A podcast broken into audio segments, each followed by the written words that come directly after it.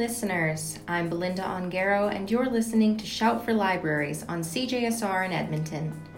For those of you who've never tuned into Shout before, every month we pick a topic relevant to librarianship and information studies.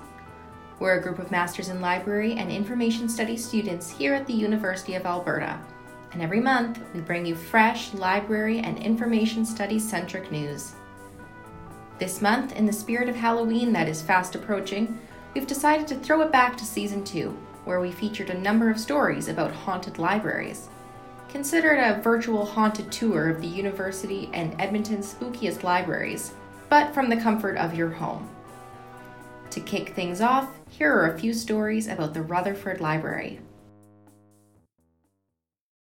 Rutherford is an old building. I mean, it's been around. I mean, they built, they started building it in 1948, and it was finished in 1951. So, think about how many generations of people have gone to school and have studied here. Um, there is a presence here. Um, when we open, th- when we op- when I open in the mornings, I I have a habit where I take my, my iPhone and I put an earbud in one ear and I listen to some kind of loud, upbeat music because it makes me feel a little bit more.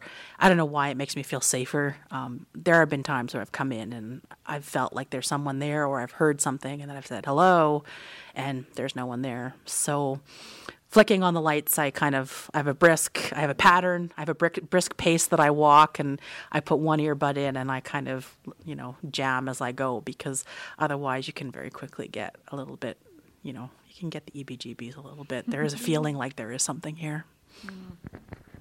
So my name is Hannah Pierce, and I've worked at the Rutherford Library for 13 years.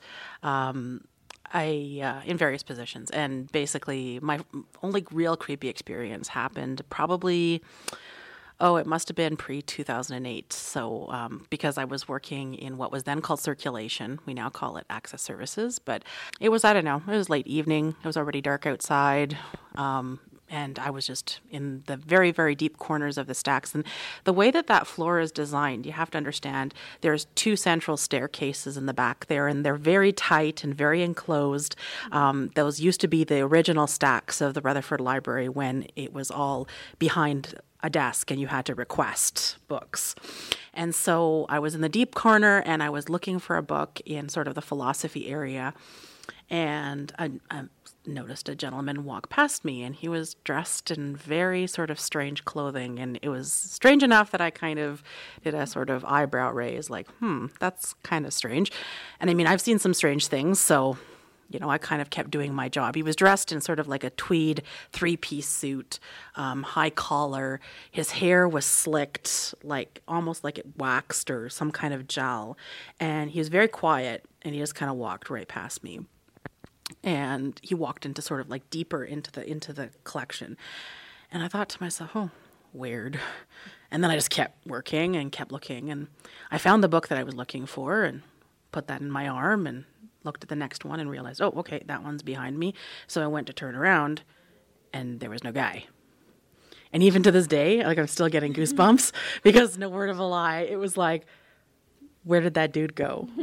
Where did that weird guy go? And I would have noticed because he he caught my notice, and so I was like, okay, this is really weird. I'm going back to the desk. and I didn't look for that book. I just went back to the desk and I told my colleague, I'm like, okay, the weirdest thing just happened. I'm totally freaked. And I mean, she laughed at me. And I've told the story to people many times since, but I'm, I still to this day have no idea where that man went because there was no way for him to exit that way. The way that floor is designed, he would have had to come back the way he came. Um, so I'm very glad that they have now, since then, sealed that area of Rutherford Library and it now belongs to the Special Collections, so they can keep that ghost. My name is Kayla Larson, and I'm an Indigenous intern with U of A Libraries. I work in Rutherford Library, and this is my coming on my second year working there. When I first started working for the libraries, one of our jobs is to open the libraries, Rutherford North and South. So it was about my second time ever opening up Rutherford South by myself, which means um, opening up the second floor, including turning on the lights in the Harry Potter room, as well as the labs. So because I'm a little bit paranoid of opening up anything by myself, I always leave the two doors locked as I'm turning on the lights. So I come up to the second floor, go through the door, make sure it's closed behind me, and the two doors are still locked. And I go into the Harry Potter room and I start turning on the lights on the big switchboard. As I'm turning on the lights, I could hear what sounded like somebody walking around in the common room. And so I kind of stopped and I looked around and I didn't see anybody. I started switching on the lights again and I heard somebody walking around again. So I stopped and I said hello and nobody answered back. And once I said hello, the walking stopped. And it was really spooky because first thing in the morning, nobody's there. It's about eight o'clock in the morning. I know the doors are locked behind me, and there's no other way of getting up there unless you have a key. So it was really scary. And I, after that, opened up all the doors and ran downstairs to find the other person who was working opening up Rutherford North. And that's my scary Rutherford ghost story. Hi, my name is Ursula Pillmeyer, and I'm a public service assistant in the Rutherford Library. The story starts about 10 or more years ago when I was on Tier 2A in Rutherford South. Just uh, about 4 p.m. in the afternoon, a few days before Christmas, pulling books from the shelves. And suddenly I saw a movement out of the corner of my eye. And I looked and I saw that monk like figure going by with a dark brown or black habit. I couldn't see any features, but uh, because his hood was over his face and his hands in his sleeves, so all I could see something going by. And once he was out of my vision, I creeped to the walkway and looked, and there was nobody there. He couldn't have gone anywhere. I didn't hear any footsteps or anything. And should have seen me how fast I ran down the stairs.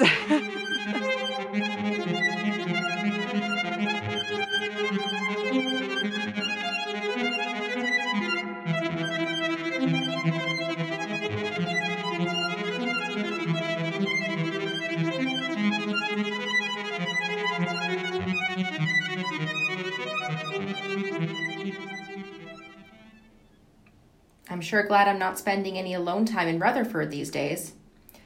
Next stop on our tour, the Cameron Library for Sciences, Engineering, and Business, home of the Digital Scholarship Center. Good evening, listener. My name is Chris Joseph, and this next true story comes to us from the Cameron Library on the University of Alberta campus, as told to me by the security guard who watches the building overnight. The library was originally opened in 1964, so it's certainly not the oldest building on campus, but millions of people have moved through it over the last 50 years, and both the books and the walls have always been listening. For the last few years, the main floor and the basement of the library have been a 24 7 study space for students in the fall and the winter. The service desk closes in the evening, and the upper floors of the library are locked tight for the night after they've all been cleared and checked by the staff. The security guard watches over the other public floors overnight, and he finishes the shift by checking and opening the upper floors for the new day. This story took place about a year ago at the end of a work shift for Anthony, the security guard. Anthony's sister was a student at the time and had just pulled an all nighter on the main floor of the library. As the night shift came to a close and Anthony started checking and unlocking the upper floors, his sister decided to tag along. Moving from the top of the building and working the way down, they began turning on lights and unlocking doors. The fourth floor was empty, as usual. The map collection sat silently. The study carrels were empty. The circumpolar collection rested, undisturbed. Just as he had done every night, Anthony did a circuit of the fourth floor before taking the stairs down to the third. His sister followed close behind. Anthony opened the locked door to the third floor and turned on the lights. The third floor holds most of the library's physical book collection and is filled with shelves that stretch from floor to ceiling. As Anthony began navigating his way to the other end of the floor to open the other doors, he began to feel a presence he'd never felt before. He felt like he was being watched. His walk slowed as his heart began to race. He'd never felt anything like this before when working in Cameron. He looked behind himself to see if he was alone, and the aisle was empty, the books undisturbed. He turned his gaze back to the other end of the aisle, and his heart skittered to a stop. At the end of the shelf, a body was slowly walking between the aisles. The sight of a person on the floor where no person should be would be alarming enough, but this wasn't even a whole body. Anthony stared, terrified, as the lower half of a body, wearing black pants, crossed the aisle in front of him, and disappeared again from view. Anthony called out for his sister. Maybe his eyes were playing tricks on him. Maybe it was her. Almost instantaneously, his sister's voice responded, but from far behind him near the entrance door. The body Anthony had seen simply could not have been her. Anthony moved quickly back to his sister and asked if she'd seen anyone. She hadn't. Anthony described what he'd seen and insisted that they check the floor to see if perhaps someone had found a way to hide upstairs all night. They split up, talking all the while to make sure they knew where each other was, and they swept the floor. They checked the bathrooms. They checked the books. They even checked utility rooms that were normally locked. Anthony and her sister were the only living things on the third floor. Anthony hasn't seen the apparition since, and he still works nights at Cameron. But he's always a little on edge now when he checks the third floor, and he wonders if the disembodied soul will ever show itself again.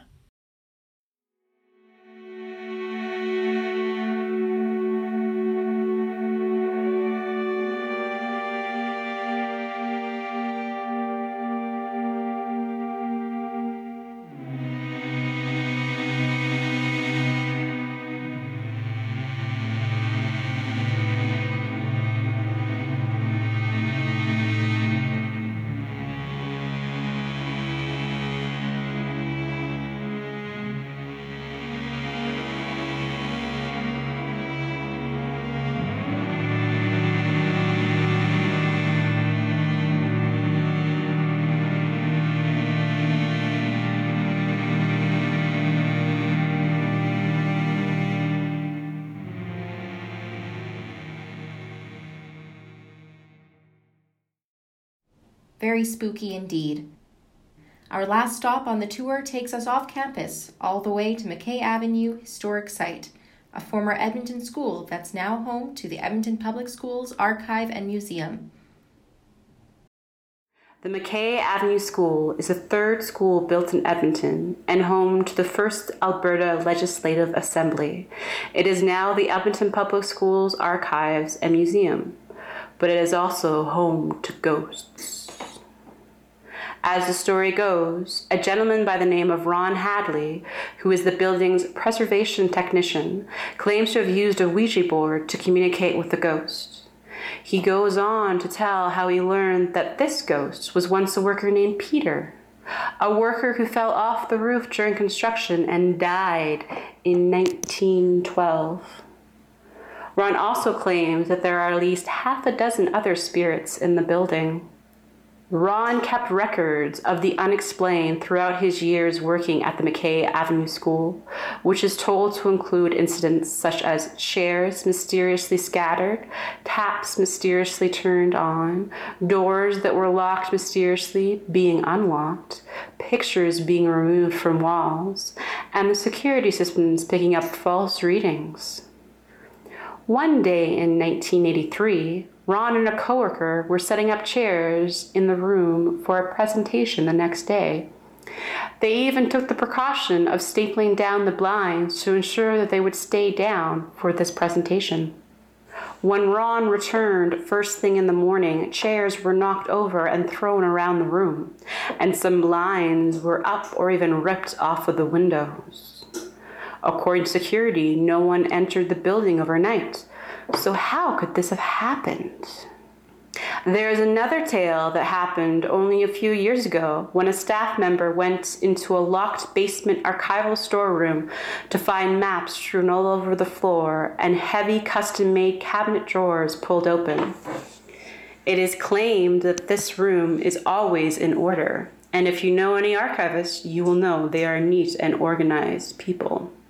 Back in 2010, the Alberta Paranormal Investigator Society conducted an investigation. During this investigation, they went to the third floor, the location of the chair incident, and they asked if the spirit could make a noise if it was there. A resounding sound of a hammer answered. They claimed there was no one else in the building and no construction was scheduled for that day. Could this have been Peter or one of the other ghosts trying to communicate? Or is there a more logical explanation for these occurrences? I will let you decide.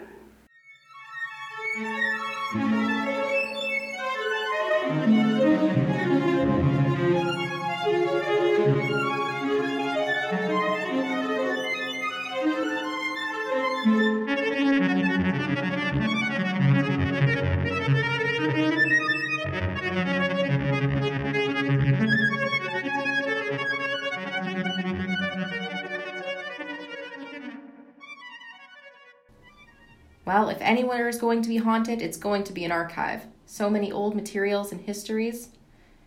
Well, friends, that brings us to the end of our spooky tour.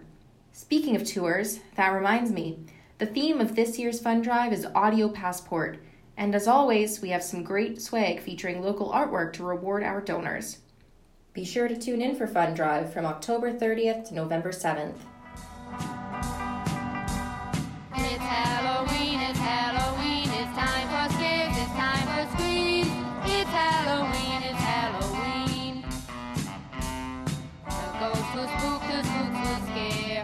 Why even Dracula will be there. As of this airing, it's October 23rd. Chances are you still don't have a Halloween costume.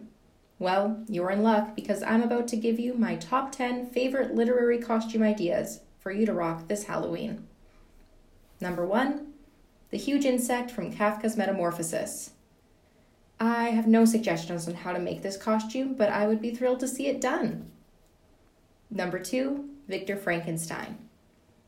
If you're listening to this podcast, then you're probably a nerd like me who knows full well that the real monster in Frankenstein is the scientist, not the creature.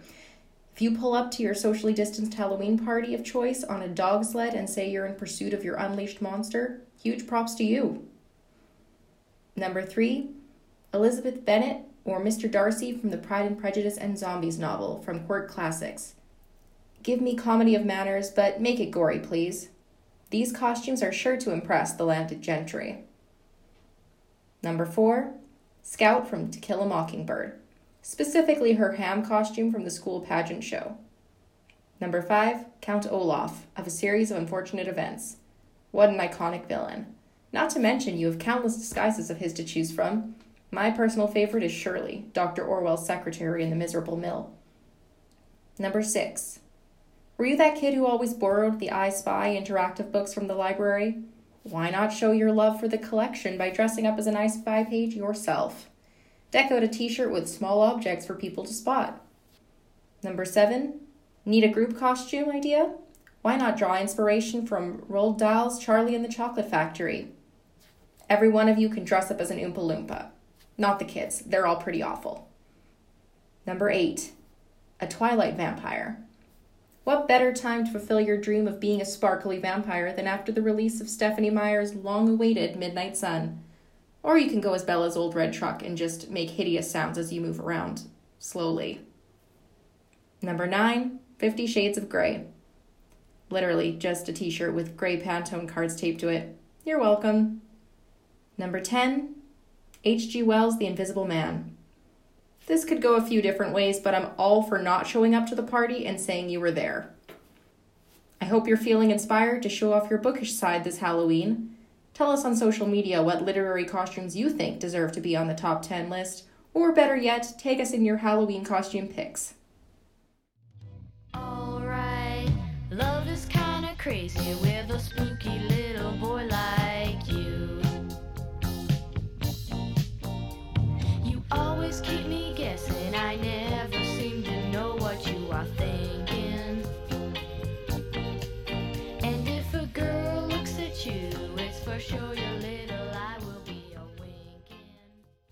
Oh, and before you go, remember to visit our Facebook page or Instagram at Shout for Libraries or connect with us on Twitter at Shout the number 4 Libraries. Also, check out our past episodes on Apple Podcasts, Stitcher, or Spotify. And don't forget to check it out.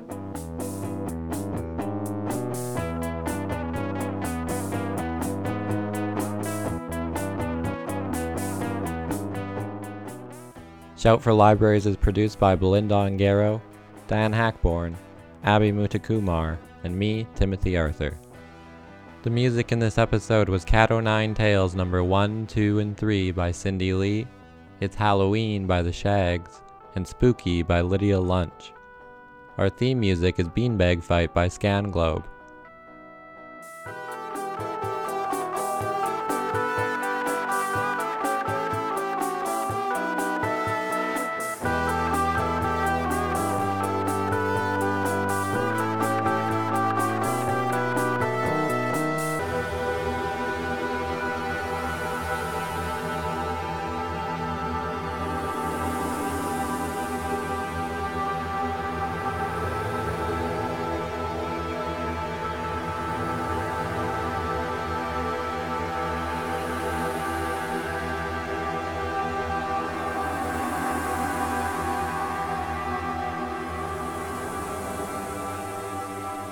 And next time on Shout for Libraries. What if it's not just a few old library and archive buildings that are haunted? What if the items they collect hold a dark power of their own? And not just books. What if a video, an audio recording, or even a block of digital text could doom whoever witnesses it? On November 6th, we'll risk fate with our one hour fun drive special on cursed media. In anticipation of this special episode, I'll leave you with an excerpt of a story by the English writer and medieval historian William Croft Dickinson about one such sinister library book. Whoever opens its covers dies soon afterwards. But here's the twist Dickinson himself died suddenly in 1963, shortly after approving the proofs of the volume containing this story. Was it a true account of a situation Dickinson found himself in, with a cursed book that he had uncovered in his historical studies? Or could it be that his own volume of stories inherited the curse he described within? Or is it all just a coincidence? Since more than 50 years have passed since Dickinson's death, his work is now in the public domain in Canada, and I'm free to read it to you over the air. The story is called Work of Evil. Here's how it begins. Ever since his return to duty from his long illness, Maitland Allen, our keeper of printed books, had been singularly reluctant to grant any access to the special collections which were in his charge. So much so that the rare book room in the library had become well nigh as sacred and as difficult to enter as the secret courts of an Eastern harem. Thus, when he suddenly said to me, Come, I'll show you the whole collection, I was taken completely by surprise. I had asked for an early Italian work by Aeneas Sylvius. The assistant at the library counter had disappeared with my form. Allen had come back with him, and now strangely I was to be shown the whole collection. Was this simply a piece of unexpected good fortune? Or had the old man some ulterior purpose? I had noticed during the last two or three weeks that he had made a point of stopping to talk to me whenever I met him in a room or a corridor. Had he singled me out in some way from the rest of my colleagues? And if so, why? Everyone knew that his recent illness had left him a little queer. Opening a door marked staff only, Allen led me through a maze of book lined passages until at last, passing a heavy steel door, we stopped before an inner iron grille. This he unlocked, and stepping aside, he ushered me into the room. I glanced around with curiosity, but he gave me time for no more than a quick glance. There they are, he said, pointing to one of the stacks. An extraordinary collection. A frightening collection. The Lucretia and Euryalus that you wanted happens to be in it, but it's very much a stranger in there. For the rest, I hate them. And his voice rose nervously, as if in emphasis. I walked over to the stack, but I noticed he did not accompany me. There I saw two long rows of beautiful bindings. I murmured something of my appreciation and delight.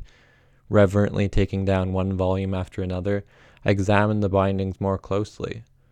All were of rich leather, elaborately tooled in a variety of intricate patterns, in which whorls and strange cabalistic signs predominated. I also turned to the title pages. Every work was either an incunabulum or of a date early in the sixteenth century. But every work was on the same theme. I ran my eye along the shelves, picking out the volumes which bore titles on their spines. Still the same theme. Why, I exclaimed, turning towards him, they're all on black magic and necromancy. What you might call a collection of evil, or, at any rate, a collection of evil intent. Who on earth gathered together all this devilry? Looks as though someone was striving hard to find something which at last would work. An unfortunate young man whose history you know as well as I do, answered Allen slowly. John, third Earl of Gowrie. You may remember that after studying here, he became a law student at Padua, and was there said to have dabbled in magic and witchcraft. Well, here's his library, or part of it, and I wish it had never survived. Again, I noticed the nervous pitch in his voice. Well, I replied lightly, if he did dabble in the forbidden art, he must have found it pretty ineffective. The very number of his books shows that. One would have thought that constant experiment, followed by constant failure and disappointment, would have been bound to bring disillusion. For a full minute, Allen made no reply. Instead, he gazed at me with an odd look in his eyes. Ineffective, he said at last. I wish to God you were right. Do you see that safe over there? It contains one further book belonging to Gowrie's collection. No one knows it is there but myself, and now you. That book is the one book which, at last, Gowrie found would work. Listen to me. You must listen to me, and I'll tell you a tale of devilry that has tormented me ever since this collection came in. Then you'll believe in effectiveness. He had pointed to a small safe in a corner of the room. I made a step towards it, but he seized me by the arm. Often I feel I must take the book in that safe and throw it into the middle of the sea, he continued. But I can't do it. I'm too afraid. Only one small book, yet it is evil itself. That one book seizes a man by the throat and strangles him to death. I looked at him in astonishment. Could it be Allen who was saying all this, and who was holding my arm so tightly that his fingers were biting into my flesh? Whatever do you mean? I asked, partly disturbed and partly angry at being held as though I were a child faced with something which might be dangerous. I wish I knew, he replied slowly and in a quieter tone. All I can tell you is that within the last eighteen months, two men have been strangled to death after looking into that book. That's all. That was an excerpt from William Croft Dickinson's story, Work of Evil. He died suddenly shortly after preparing it for publication. Tune in on November 6th at 4 p.m. when we at Shout for Libraries will look into the mystery and fascination of this and other cursed media. Thanks for listening.